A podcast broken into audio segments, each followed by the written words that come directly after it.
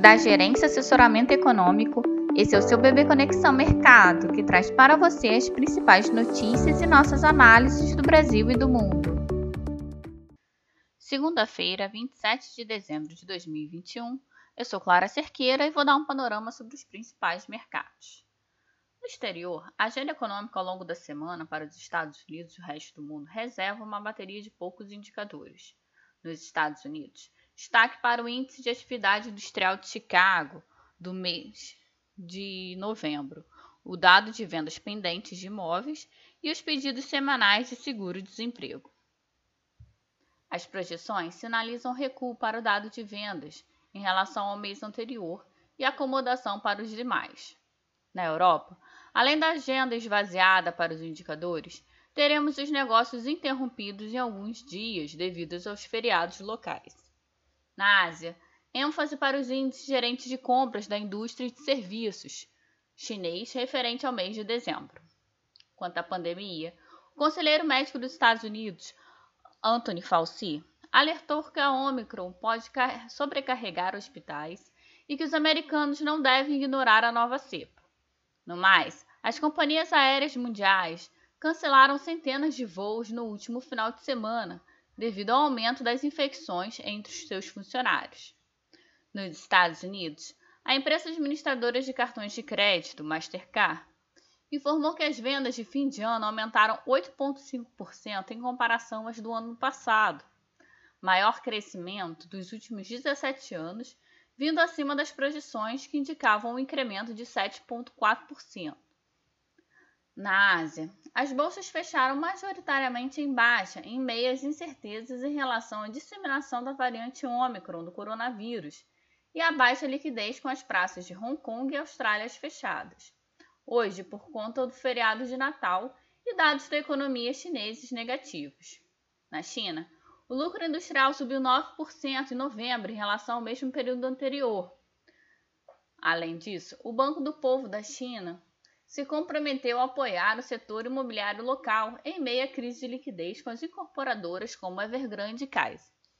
Futuros das bolsas americanas e bolsas europeias operam com viés levemente positivo, com os investidores ponderando a baixa liquidez em algumas praças fechadas pelo feriado prolongado de Natal, agendas esvaziadas de indicadores, o quadro pandêmico desfavorável devido ao aumento de infecções pelo mundo e notícias positivas pelo aumento de vendas de fim de ano nos Estados Unidos.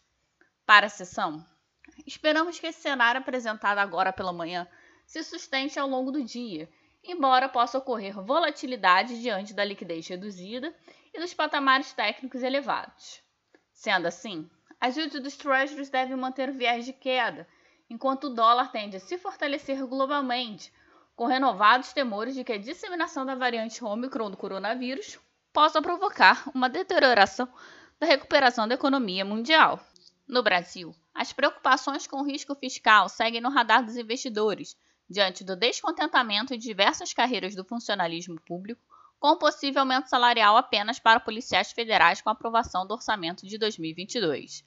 Auditores da Receita paralisaram parte das atividades em todo o país, adotando uma operação padrão nos aeroportos e demais alfândegas como forma de pressionar pelo pagamento de um bônus de desempenho à categoria. Segundo o Sindicato de Auditores Fiscais da Receita Federal, mais de 630 servidores já entregaram os cargos de chefia. Em entrevista, o presidente afirmou que a previsão de verba de 1,7 bilhão de reais do orçamento ainda não tem destino definido, no mais, confirmou que irá sancionar o projeto que prorroga a desoneração de 17 setores da economia até o fim de 2023 nos próximos dias.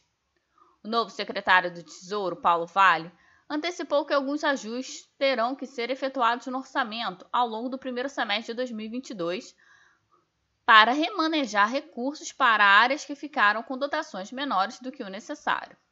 Paulo Vale também comentou que o Tesouro lançará em 2022, um título voltado para a aposentadoria individual dos investidores.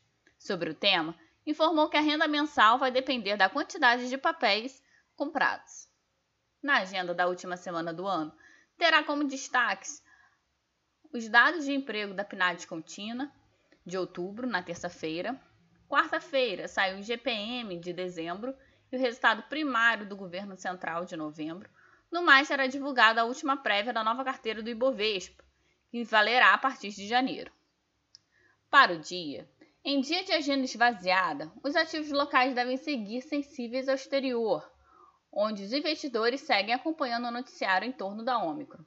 No fronte interno, as atenções dos agentes de mercado seguem voltadas para a apreensão do funcionalismo federal para reajuste salarial no ano que vem, o que eleva o ambiente de incertezas por possível agravamento do quadro de debilidade fiscal. Sendo assim, em mais uma sessão de liquidez reduzida, o que acentua a volatilidade, espera-se que os ativos sigam sensíveis ao panorama global, com o Ibovespa subindo e o dólar se fortalecendo.